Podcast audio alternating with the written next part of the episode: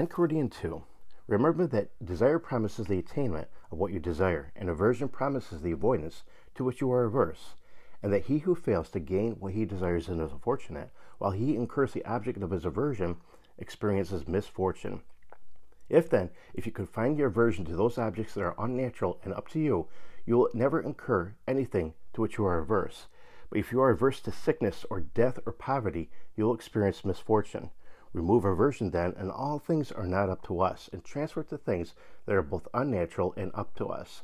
But for the present, totally suppress desire.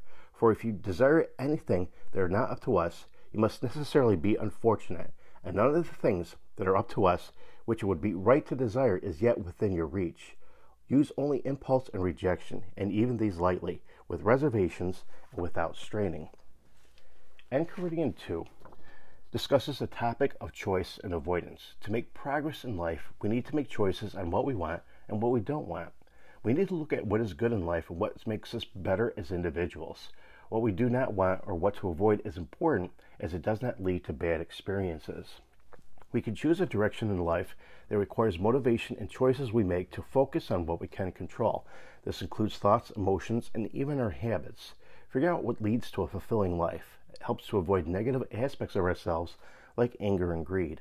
There are many things that we regret our, for actions and decisions. It requires self reflection to determine what interferes with us acting with virtue. You do have choices in letting things bothering us.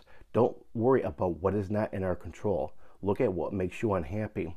If you focus on external things, you will not have a good life.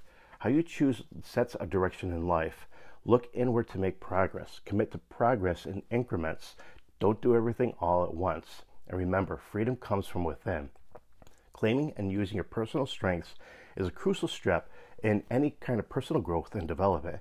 And while it's easy to practice owning yourself in everyday situations, when it comes to dealing with challenges in life, how well you're able to hold on to your personal growth. In times of crisis, are you able to stand firm in your beliefs to find yourself returning to habits that give power away to externals?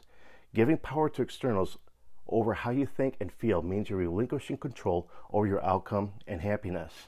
Learning to help control in your life, even in difficult situations, means you must recognize the ways you might be giving yourself what you need to be most vulnerable. What you can do is stop complaining. Stop complaining, and it doesn't solve problems. Complaining focuses on how the problem is making you feel rather than finding ways to overcome it. When you have the energy focused on moaning and griping, you don't have enough left over to create positive solutions. Complaining implies you have no power to change a situation, so don't complain. Only control how you feel. Allowing other people to influence to dictate your emotions is giving them the power over your challenging situation. No one can make you feel bad or mad unless you allow them to. Accept that your emotional responses and how you allow them to influence your decisions are entirely up to you. When you accept responsibility in this way, you're better equipped to handle challenges rationally and thoughtfully. Check your boundaries. When you're facing a challenge, it can be easy to create allow others to tear you down and carefully crafted boundaries. Don't let it happen. Create physical and emotional boundaries to give you control over who and how you spend your time.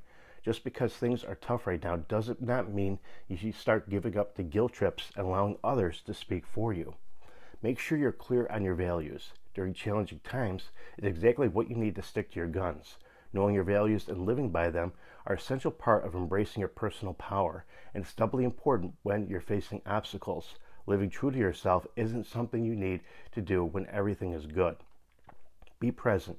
When you're facing a challenge, it's critical you're paying attention to where how you're facing these setbacks. When you're actively present and focused on what's happening in your life, you'll find out that things are not as difficult as you thought and can be much better prepared to handle what lies ahead.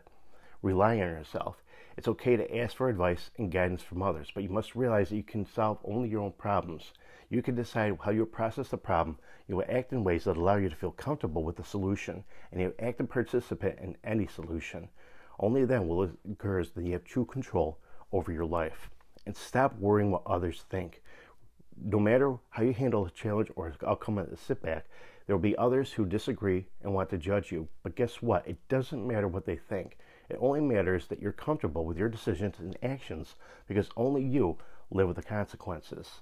Dealing with challenges is something we all must face in our lives, and when we do, it's more important than ever to embrace your own personal strength you use to create the best solutions for yourself and your life. Remember, it's your life. You have the ability to choose what direction and what actions you take in order to make you a better individual.